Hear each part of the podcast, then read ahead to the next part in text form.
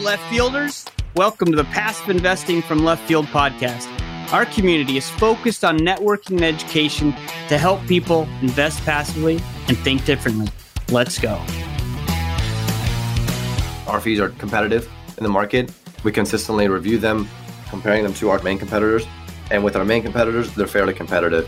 One thing I'll also say is I've found that you also in this industry get what you pay for. So if you want a custodian that's going to be pretty hands on, make sure things are done correctly, being able to contact them and receive responses, you're probably going to pay more than a custodian that simply sets you up an account and maybe sets you up checkbook control and then you're off. Hey, left fielders. This is Julian McClurkin from TribeVest. I recently had the pleasure of sitting down with Jim Pfeiffer for a masterclass. I learned so much from passive investing to real estate syndications to how you can diversify your portfolio with a tribe. I also learned how this form of passive investing was only available to the wealthy. Until recently, if I learned a lot, you will too. Go to leftfieldinvestors.com and check out the masterclass button at the top, or look up TribeVest on YouTube. I'll see you there. You are listening to the Passive Investing from Left Field podcast, powered by TribeVest. The mission of Left Field Investors is to build a community of like minded individuals interested in creating financial freedom through passively investing in real assets that generate real cash flow. In this podcast, Jim Pfeiffer will interview passive investors, syndicators, and others who will share their journey with a focus on helping the passive real estate investor learn and become part of the left field community.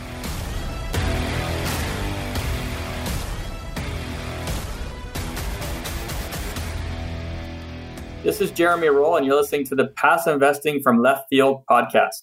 I'm really excited today to have Juan Deshawn with us. He is a certified IRA specialist at Quest Trust Company. Juan educates investors on the use of self directed IRAs for alternative assets and uses his own IRA to fund private money loans. So, Juan, welcome to the Passive Investing from Left Field podcast. Thank you for having me. So, the way we usually start out here is just like to hear your financial journey how did you get to where you are at Quest and anything else, private money loans, kind of what you're doing in the real estate world as well? Yeah, not a problem. So it's quite interesting. So I actually have been in Quest for quite some time now. I'm going on six years.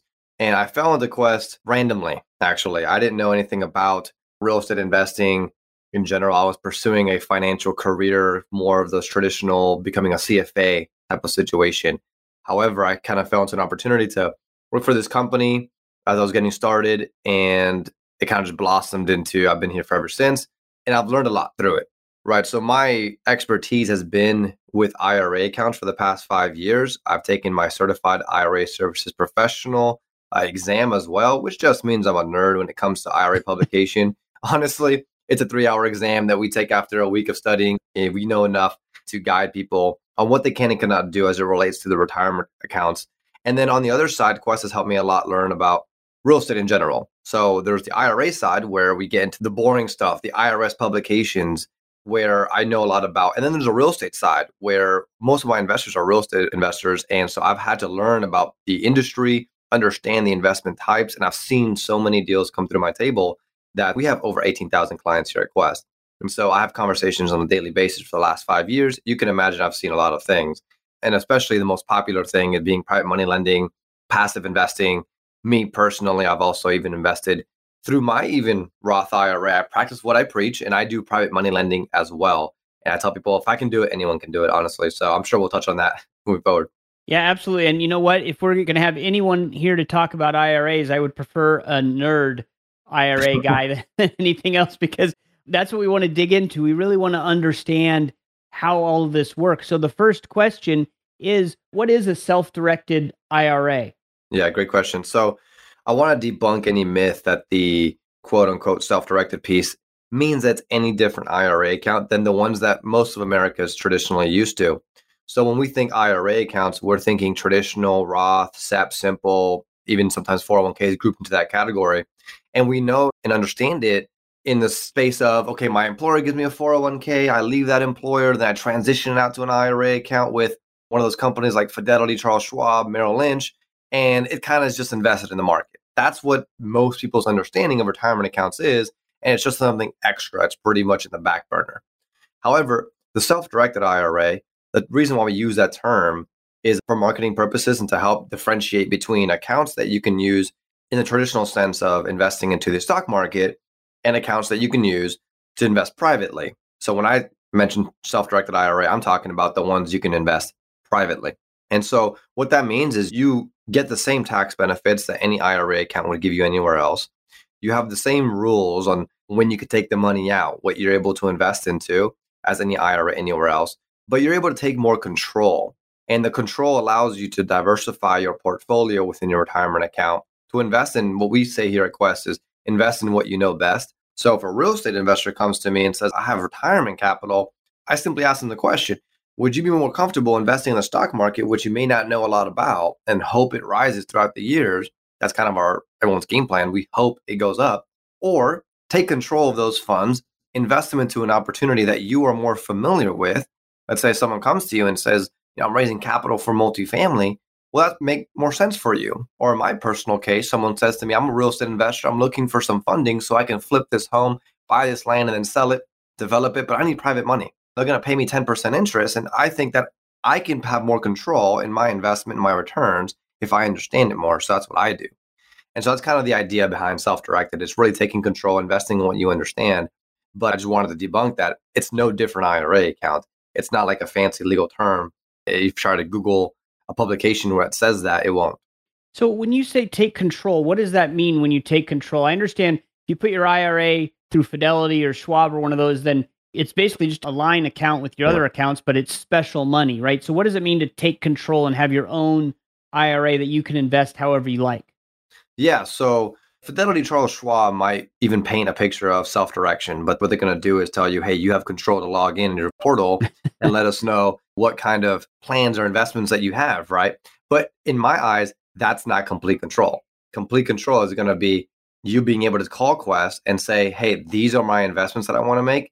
I have found this opportunity and this is kind of what I want to do. Like no one's going to tell me otherwise.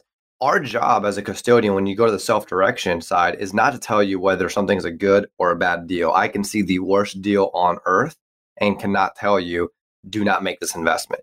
The only time I can tell you don't make this investment is if it's going to be blatantly prohibited, meaning it's going to put jeopardize your IRA and it may become taxable, maybe penalized, etc. Right? But that's what I mean by take control. You are in the driver's seat now, as opposed to the passenger maybe directing, I want to buy this stock. You're in the driver's seat now. You're calling us and saying, I want to invest with ABC company. Okay. And you mentioned custodian. So can you talk about the role of the custodian, what you do, and how you work with the investor? Yeah. So in order to have an IRA account, you have to have a custodian, and that can be a Fidelity Charles Schwab, or that can be someone like myself or our competitors. And what the custodian does is it provides a gap between you and your retirement account. What the IRS does not want is you to have complete control of your funds because what they say is if you want to use your funds however you want without any oversight at all, take a distribution, a withdrawal, and pay us taxes and possibly penalty, right? You can use it once it's yours. But if it's in the retirement account, you got to play by our rules. And the only way that we can ensure that you will is by going through a third party, a custodian. On the other side of that, custodians will also handle things that people just don't want to do, right? The administration of the accounts requires separate bookkeeping and record keeping. Bookkeeping meaning funds coming in and out of your account when you're making investments, of course. Record keeping being at times tax forms. So if an individual takes out a distribution or a withdrawal, that triggers a tax form. On an annual basis, you have to report to the IRS your values on a form called a 5498. No one wants to do that either, right? So there's a bunch of these little things that IRAs need to have done throughout the year that wouldn't make sense for a person to do it. Otherwise, they'd be taking on another job. So that's why custodians exist. And the custodian you choose will determine whether or not you can quote unquote have it as self directed or go the traditional regular route. So, what a Fidelity does and what we do custodian wise is identical, but Fidelity will let you buy Apple stock and Quest Trust Company will let you buy real estate, physical land, right? They won't do it. I have tons of clients who have accounts at multiple custodians and move money back and forth as needed. So you're not subject to just having one custodian. Theoretically, you can have 100 IRA accounts as long as you can keep track of that. And to the IRS, all one IRA. So again, we're just here to provide that buffer between you and your IRA account, the arm's length distance, allowing you to make transactions, but also handle all the details, all the taxation and tax forms involved. You also mentioned uh, prohibited transactions. Can you talk yeah. about what those are and how you make sure you avoid those, obviously? Yeah. so, number one, I always say, especially if you're in a self directed situation, calling a custodian will help determine whether or not something's going to be prohibited. But to understand the rule, it can be very simple if you understand one thing understanding who you cannot make investments with. This is typically not talked about when someone that's not familiar with self direction because when you're investing into public stocks, you're typically not falling into this category unless you're Elon Musk and you're investing in a Tesla stock. But typically, there's no issues. But what it is, is you cannot invest with certain people or entities. If so, it becomes a distributable event in the year it occurred. So if you do one of these mistakes, then ultimately the IRS says that investment was null and void the moment it occurred. And usually they don't catch it till three years later. And what happens is you now owe taxes and penalties for maladjustment of your taxation on a yearly basis. So it gets pretty ugly pretty quick. But what it is is here you can't invest with yourself, your spouses, your children, your parents, and the spouses of your children. So essentially, the immediate family, meaning I cannot take my IRA account and loan funds to my wife, or I can't take my IRA account and invest into my father's business or to my children's business. And the reason why is because they consider these individuals and their entities fiduciaries to their IRA accounts. If you pass away, typically the line of succession is going to be spouses, children, or parents if you don't have a spouse or a child. And so they automatically disqualify those people. It's kind of too close for comfort, right? If I give my spouse money or loan her money and then we live together, that money's probably also going to be beneficial to me, right? So you're really not using your IRA account for what it's meant to be used by. And at that point, you might as well just take the money out and use it how you want. So they automatically disqualify those individuals. But if you did a transaction with them, that's what's called a prohibited transaction. So as a custodian, when you call us and you tell us you want to make an investment with ABC LLC, we're John Smith, usually the first thing we're going to ask you is, is that company any company that you or those individuals I mentioned own, right? If the answer is yes, there could be some problems. Are there any other prohibited transactions? One time I heard that you couldn't invest in gold. There are certain other asset classes that you had to steer away from. Is that still the case? So, yeah, more like investment restrictions there are certain classes of things that you cannot invest into. Actually, right, there's actually only two. Life insurance policies and collectibles are two things that you cannot invest into. Those are the majority major categories. When we look into collectibles, some coins fall under that category. If you're buying gold and silver, you definitely can. And if you're buying coins, there's actually a few specific ones that are allowed. But for the most part, if they're a collectible type of coin, then you cannot. It's actually funny. There's a list of these you can just look up prohibited collectibles in an IRA. And ultimately, one of them is even alcoholic beverages. Apparently, people are collecting alcoholic beverages. If you collect alcoholic beverages in your IRA account, I feel like you have other problems to deal with other than the IRS, right? So there are only two things the IRS says you cannot invest into, and that's those two categories I mentioned, okay. which is interesting because it hasn't changed in years, but all this time, self direction, I feel like is just now coming to light. But this whole time, we've been allowed to invest into real estate or other assets. It's just the custodians, the banks, the corporations, they weren't making money that way. So that's not what they promote. Right, exactly. They want you to invest in their products, not in products you find on your own. So there's a self directed IRA and a self directed 401k, which has about a 100 different names, I think, of what people call it. So, what's yeah. the difference between the self directed IRA and the self directed 401k? Awesome. So yeah, I actually call it the solo 401k, right?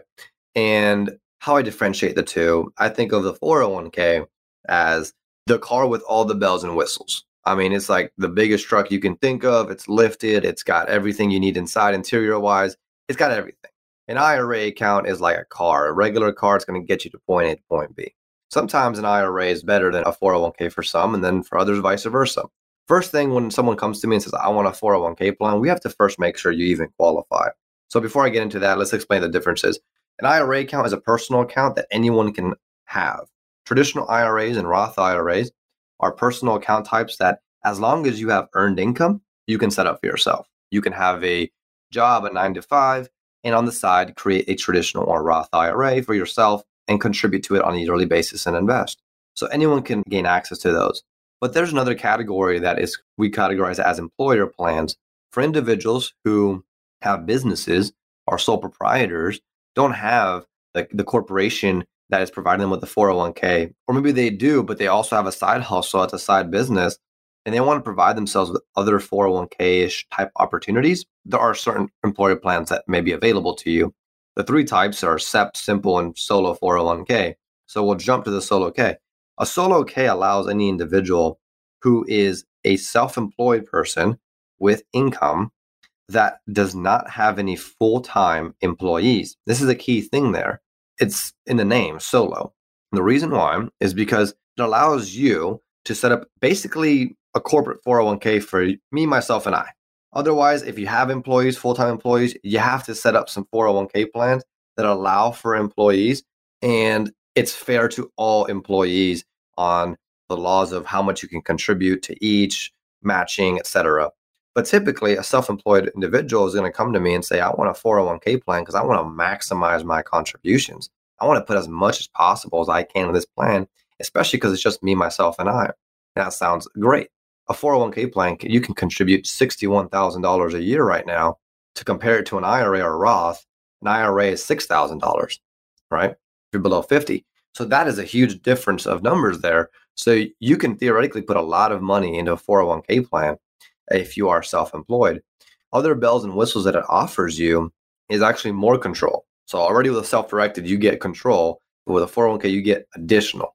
So you take on a responsibility by doing so. You take on a responsibility of being trustee slash custodian. What I call it.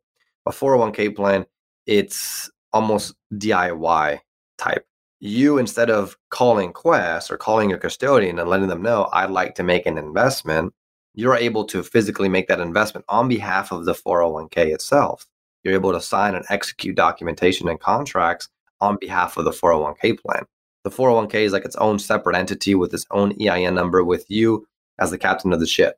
So it allows that flexibility for a lot of real estate investors who are doing more hands on investments. Think of it like a fix and flip. A flipper will have to call Quest and tell us, I need to pay X expense to pay out of my IRA account or send money to this contractor. That can be a real pain in the butt sometimes, especially if it's a Saturday and we're closed. You can see how logistically that can be a pain. So, in a solo 401k, who do you call yourself? You don't have to go through a custodian. You can simply write that check out of that 401k. So, it automatically embeds a checkbook control aspect to it. So, it's a, like I mentioned, a really bells and whistle type of plan. Anyone who's self employed, has income, no employees, should consider a 401k plan. If you're not 100% familiar with IRA accounts and the taxation and reporting, then I also recommend having on your team either a custodian that you can pick their brain about it or a CPA who's also familiar with the record keeping and bookkeeping requirements for 401k plans because it's very easy to also mess up, right? right? Custodians, you asked me earlier, what do custodians serve as? They also serve as making sure you don't mess up. Without the custodian, there's definitely room for error and they're probably more audited than an IRA is because the IRS knows where there's room for error, there's room for taxation. And you mentioned checkbook control on the 401k, mm-hmm. and you can also have checkbook control of your IRA. Can you talk about that and the advantages there? Yeah, absolutely. So first, let's define checkbook control. So it's almost as simple as it sounds, but it's checkbook control is having the physical checkbook of your IRA account or 401k physically being able to send checks, send money out of the retirement account without the need of funneling it through a custodian for the purpose of time and execution. Funds are never going to your account personally. It's always a separate account that's for the specific entity, but you have complete control. So that's what I define checkbook control as. And yes, you are right. There are methods to acquire checkbook control access to an IRA for an IRA. With the 401k, it's automatically within the plan documents. You end up being trustee, so it's just part of the plan. But with the IRA, what ends up happening, and this is uh, actually a debated topic in our industry between attorneys, tax attorneys, CPAs, etc., where whether or not or how to go about checkbook control. So there's two things. One, there are some custodians that say simply set up an entity like a trust or an LLC where the beneficiary or the owner is 100% the IRA in question. Then the manager or trustee of that entity would become yourself. And so there you automatically are fiduciary to your IRA through the trust or LLC by sending funds here and there. So, from a custodial standpoint, what the custodian sees is IRA sends money to entity, LLC or trust, and that's it. Now the account holder has access to the funds and can disperse it through investments how they see fit. It's a wise strategy and it actually saves you sometimes money on custodial fees and sometimes saves you time and headaches for those logistics that we talked about that may be difficult when you don't have this. The other side of the coin, the other debated topic, is whether or not that's a prohibited transaction. So we talked about that before and who are the prohibited individuals?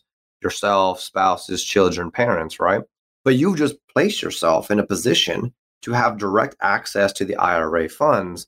And you're also there labeled as manager or trustee of that entity you established.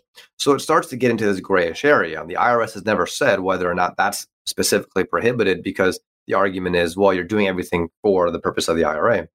So the question is, well, could they get you on the fact that you just invested, sent IRA funds to an entity that you manage?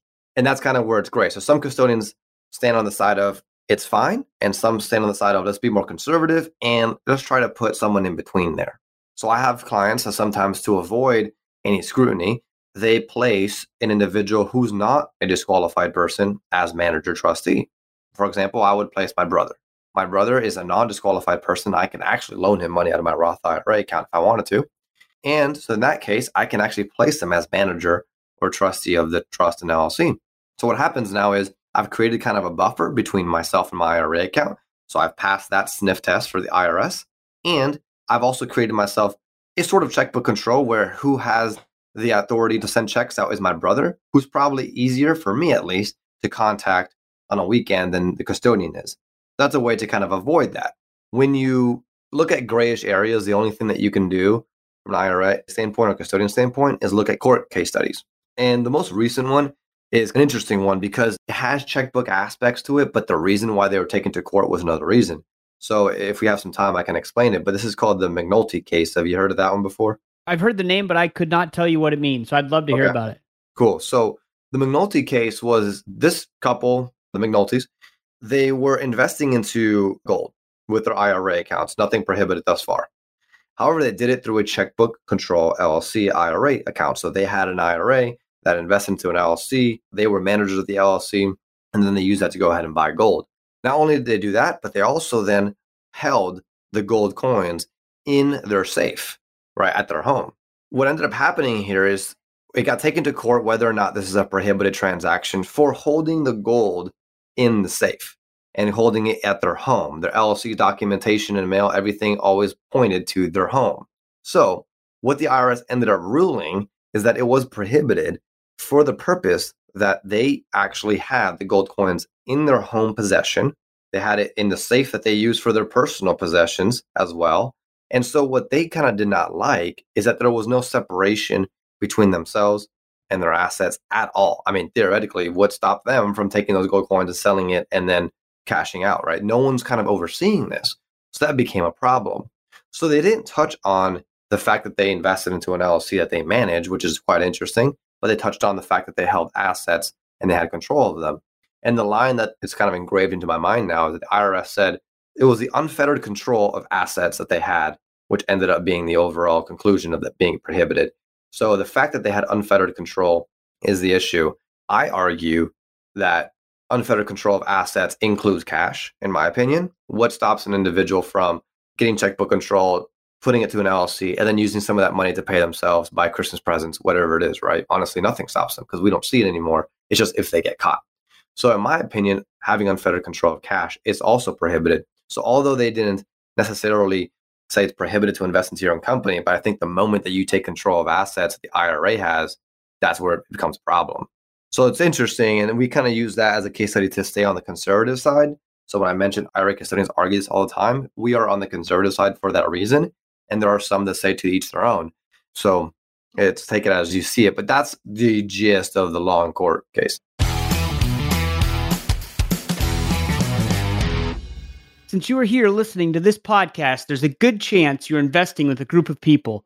Whether you're investing with family or friends or like minded people in the left field investors community, group investing is a strategy that can get you into more deals, help you diversify, and go beyond what you can achieve by yourself before TribeVest came along, it was difficult to overcome all the hurdles associated with group investing.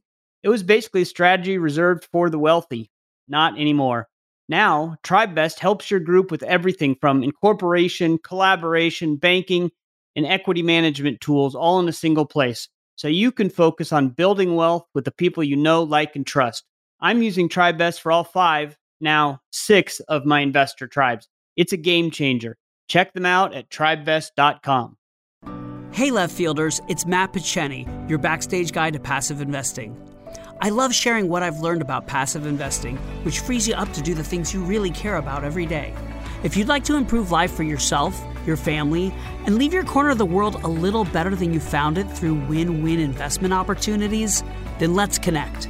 I can help you transform your life and bring your priorities out from behind the curtains. Set up a meeting with me at Picheny.com. That's P I C H E N Y dot com.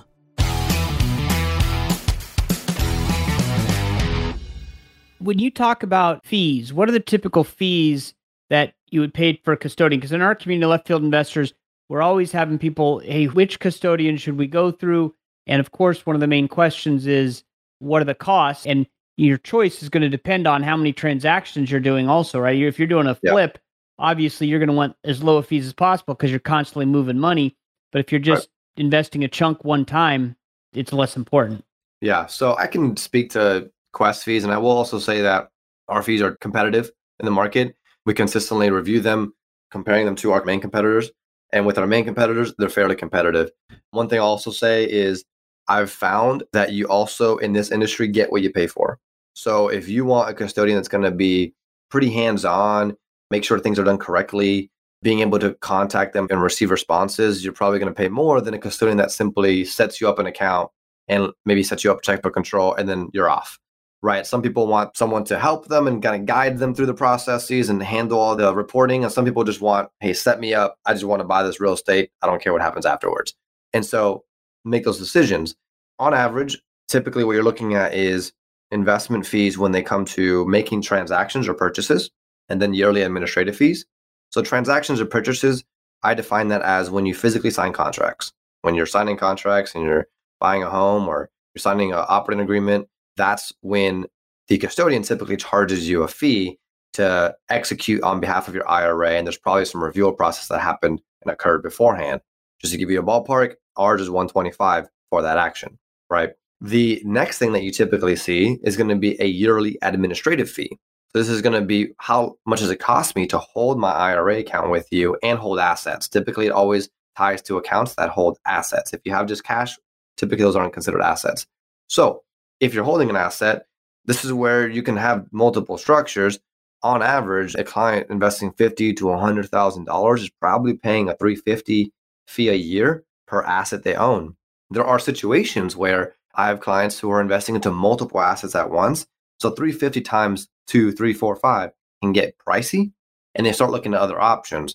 Other custodians like us have this option as well, where instead of paying per asset you own, you end up paying based on your total account value. And this can range anywhere between a $150 quarterly fee to a $200 quarterly fee for larger accounts. It can be much lower too, by the way. But just giving you an idea, there's usually fee structures to play with. And then I will mention, since you talk about the flipping, for a person making consistent transactions, typically it's just like a banking fee. If you're sending wires out consistently, our wire fee and pretty much in the industry is, is $30. It's typically between 25 and $30 or ACHs, and ACHs are typically free. So sometimes you may have more cost by just sending money out consistently, but for the most part, it's usually that 125 and possibly 350 a year. Our most active clients with 10 plus assets, multiple accounts, end up jumping ship to our gold family service. And what that means is we encompass all of their structure, all their investments, and all their accounts to one single fee of $3,000 a year. When you think about it, these are usually people who are investing 500 to a million dollars a year in multiple assets. So that's dirt cheap compared to kind of what they're investing. But yeah, if you're kind of thinking of ballpark how much it's going to cost you, think 300 to 400 dollars a year is what I see as an average if you're active.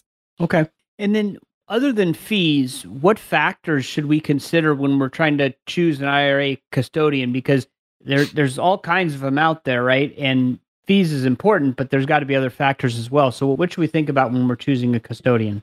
Yeah, so one thing I think is responsiveness I've heard countless times that people change custodians because they don't get responses and or they don't know who to contact in certain situations. So being able to have a custodian that's going to be there when you need them to make executions on investments. I mean, ultimately time is money here. And so how responsive are they? How quick can they fund investments? How knowledgeable is the staff in the asset class you're trying to invest into? And that's a big thing and that's not even biased because if you tell me I want to invest into cryptocurrency, I don't know too much about cryptocurrency. Do we have the option? Yes, we do. But you might find a better custodian that's more suited to cryptocurrency purchases or gold coins or gold and silver. We actually recommend someone else over us for that, right? There are other custodians that have depository relationships already where they can hold the gold and silver for you. So I also always think about what asset classes are you going to be investing into, and is that custodian well equipped to handle those investments? That's one question you always want to ask. And then just gauge the knowledge of the staff and what kind of things they offer, because the more knowledgeable the staff, the more helpful they're going to be when you get into a bind if that occurs. And that happens, unfortunately, it happens a lot. So that's the two things I will look at, honestly. Okay, excellent.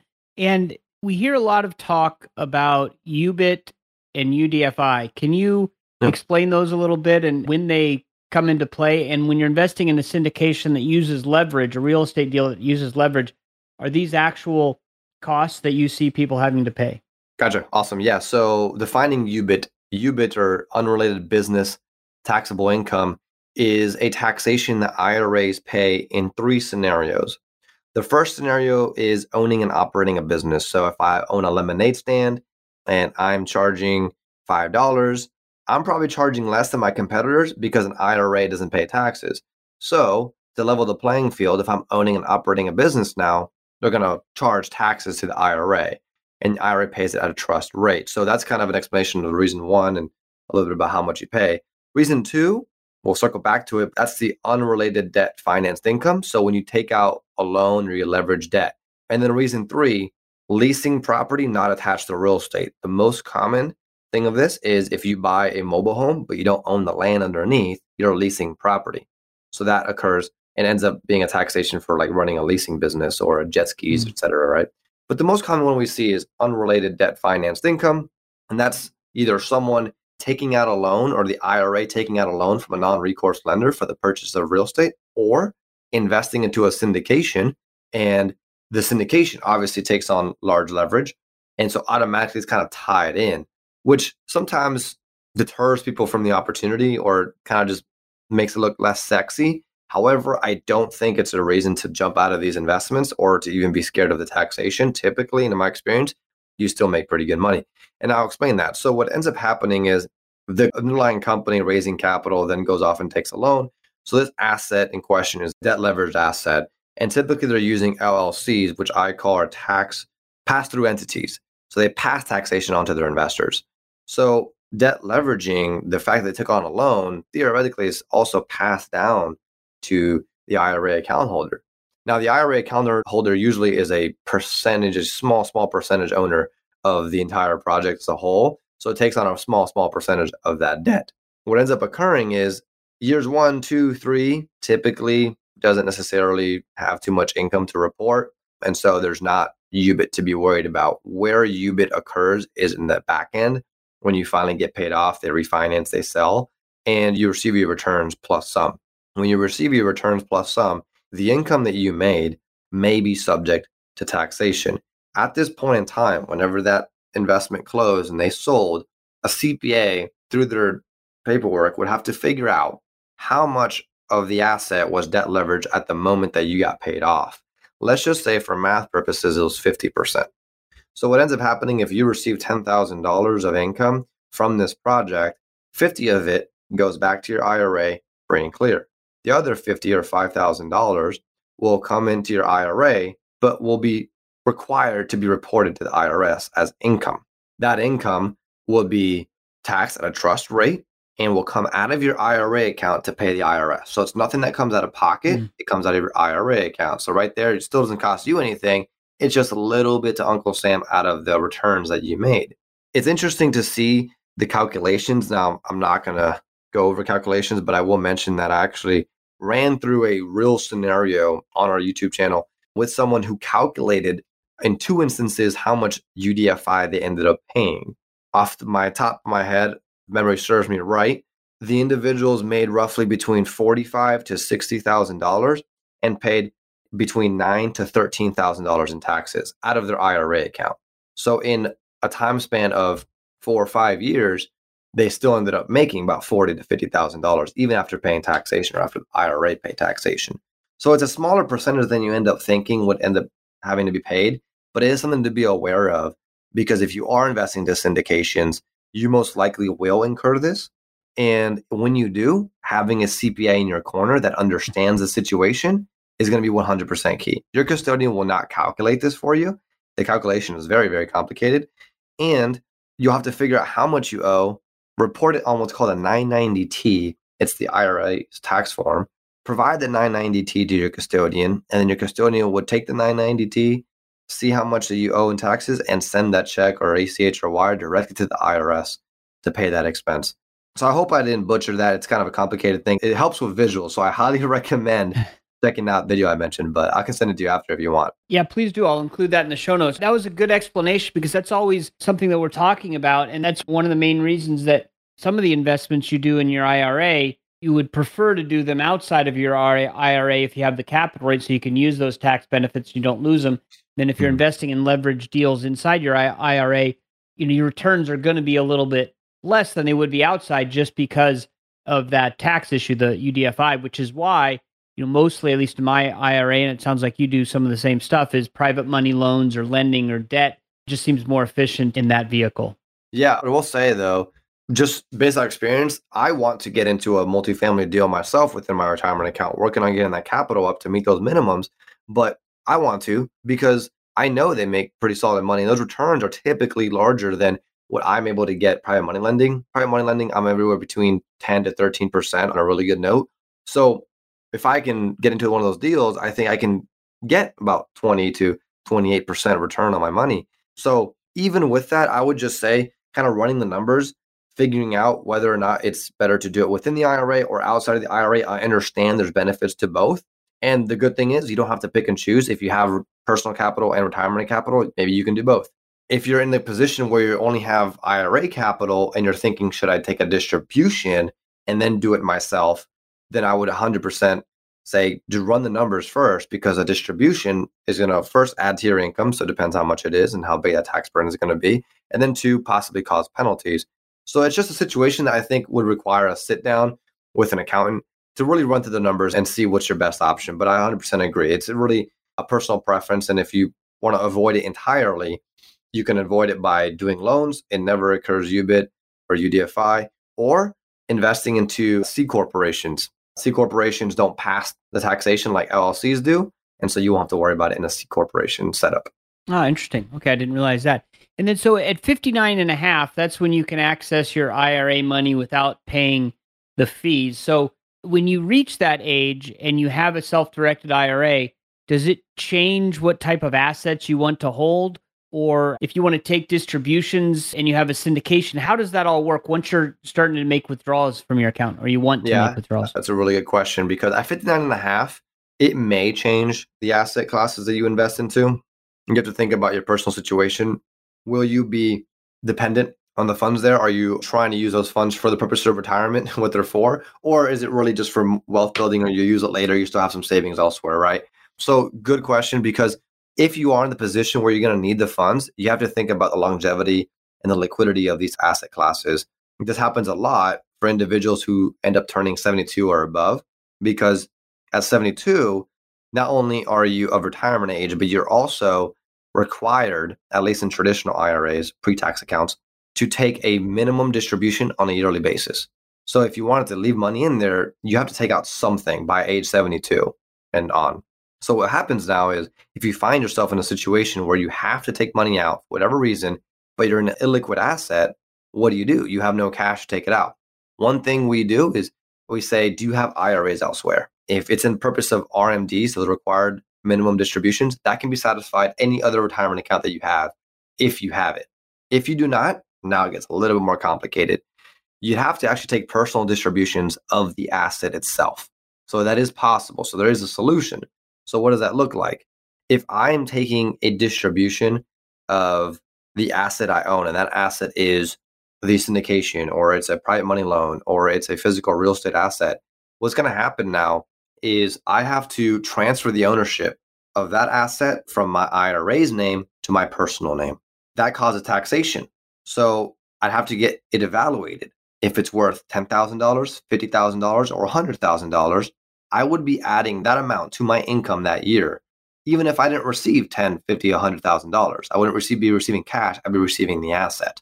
Mm-hmm. And then hmm. moving forward, it'd be as if you owned it from the beginning. So that's kind of what ends up happening and occurring. So definitely a thought that you should have, especially as you start reaching age 72 specifically, is how liquid are my assets and what am I investing into? Making sure you have enough to meet your living requirements and what you need to take out the money. Yeah, that makes good sense. So the last question I ask in the podcast is what's a great podcast that you like to listen to? Yeah, so I was thinking about this because weirdly enough, I don't listen to too many like financial podcasts actually. I listen to a lot of comedians, honestly. I really do.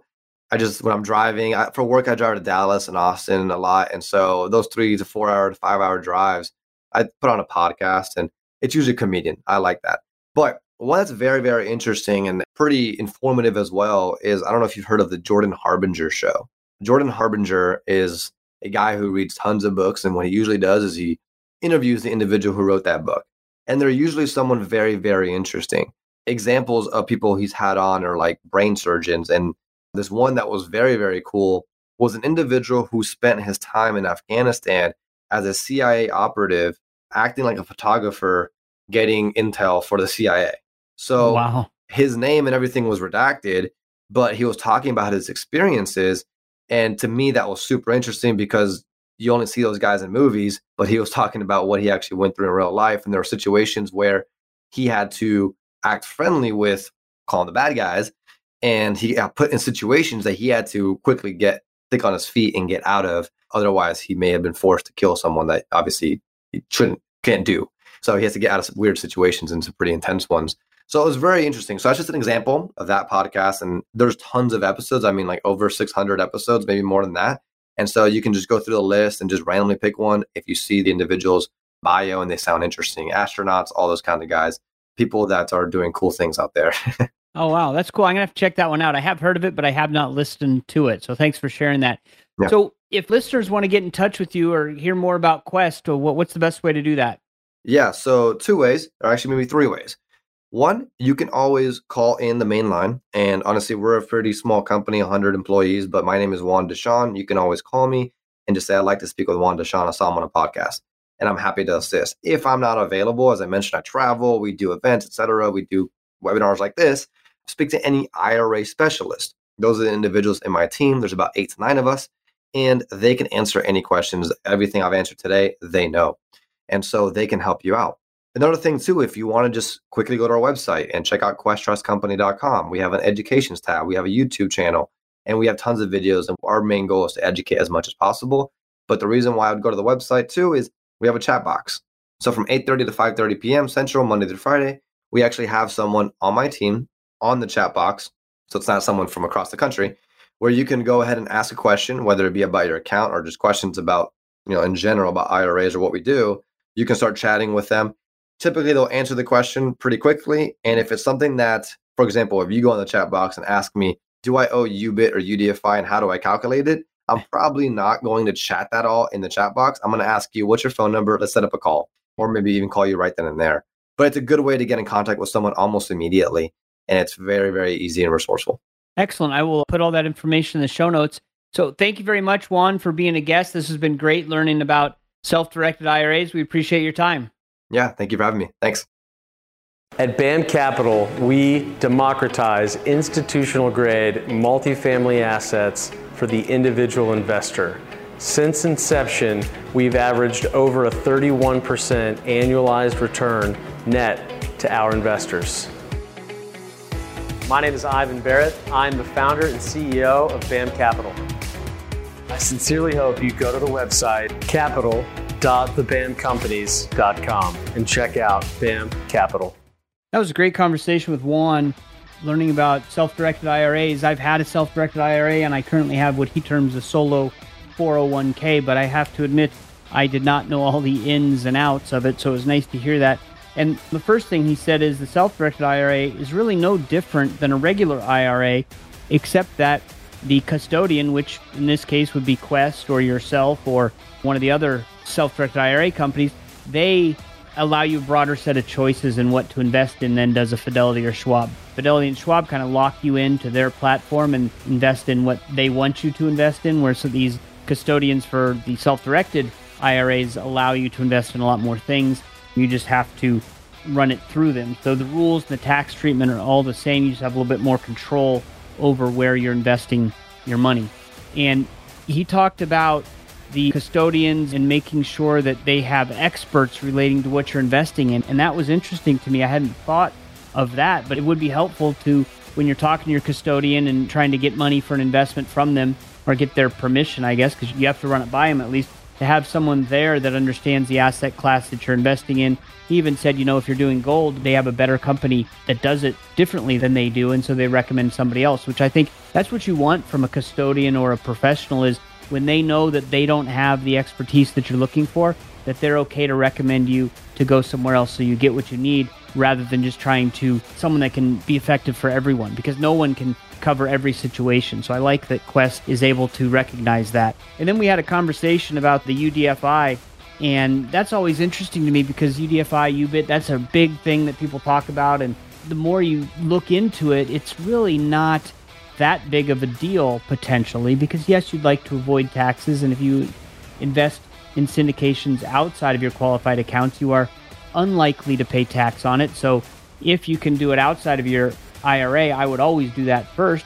But if you run out of capital and the only capital you have is in your self directed IRA, and there is a multifamily deal or self storage deal that you really think is going to be a great deal, well, yeah, go ahead and invest in it. You might have some UBIT or some UDFI, some kind of tax that you have to pay, but that's better than just keeping your money in cash or putting it in paper assets, right? So you have to compare it to what your other options are. So I don't think UBIT isn't necessarily a deal killer. And I prefer to use my qualified accounts, which are the self directed IRA, self directed 401k accounts for debt types of investments. And so that way I'm not losing any tax benefit. And in fact, I'm gaining because I won't have to pay taxes until the end. So great conversation about self directed IRAs. I know in our forum that the infielders have access to, there's been a lot of conversations about which custodian is the best. And so I think we got some ideas from Juan on how to talk about that and how to think about that. So I appreciate him being on. And that's all we have this time. We'll see you next time in the left field.